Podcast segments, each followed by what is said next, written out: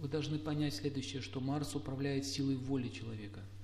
Он дает психическую силу в, в проявлении своей воли. Любой импульс волевой или решительность, способность достичь цели, а также вера в свою цель, это все идет от силы Марса.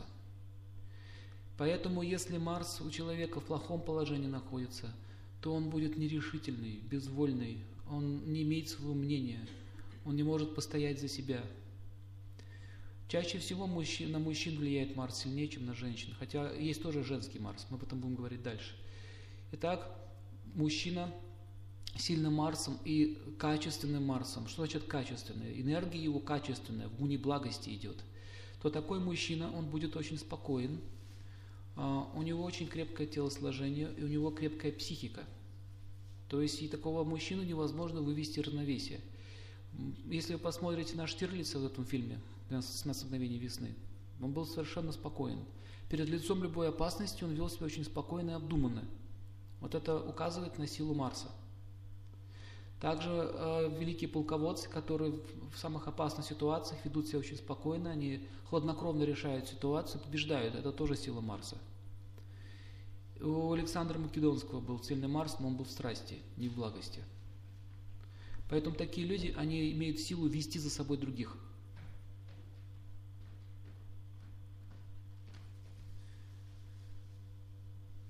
Мужчина с сильным Марсом никогда не проявляет чрезмерную эмоциональность, он никогда не входит в ярость и никогда не, не поддается гневу. Многие считают, там у него Марс сильный, он психует через каждые 5 секунд, бросается. Вот это Марс слабый, не сильный. Э, человек, который занимается боевыми искусствами, он может 10 раз предупредить другого, сказать, не надо, я не хочу с тобой драться, я не хочу с тобой драться, я не хочу, успокойся, успокойся, успокойся. На одиннадцатый раз, он один раз ударит, тот больше не встанет. Понятно? Вот этот вот сильный Марс. То есть он не хочет воевать. А человек сильный Марса, он никогда не хочет воевать, он всегда избегает войны. Он хочет сделать все, чтобы войны такой не было. Таким образом, цари, они по определению должны иметь э, в своем гороскопе две сильные планеты, Солнце и Марс. Солнце поддерживает харму общества, а Марс дает возможность защитить общество. Например, а, человек, который имеет обостренное чувство справедливости и живет этим принципом, Марс будет его защищать, щит будет на его стороне Марса. Против силы справедливости ни один враг не может выступить.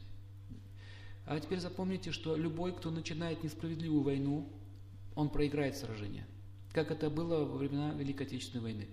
Хотя эти две страны были оба демонические, но тем не менее фашисты начали несправедливую войну. Они первые напали – и чинили беззаконие. Поэтому они проиграли. Любая держава, любая цивилизация, которая начнет несправедливую войну, будет уничтожена, потому что Марс не будет их защищать. Такова, такова его природа.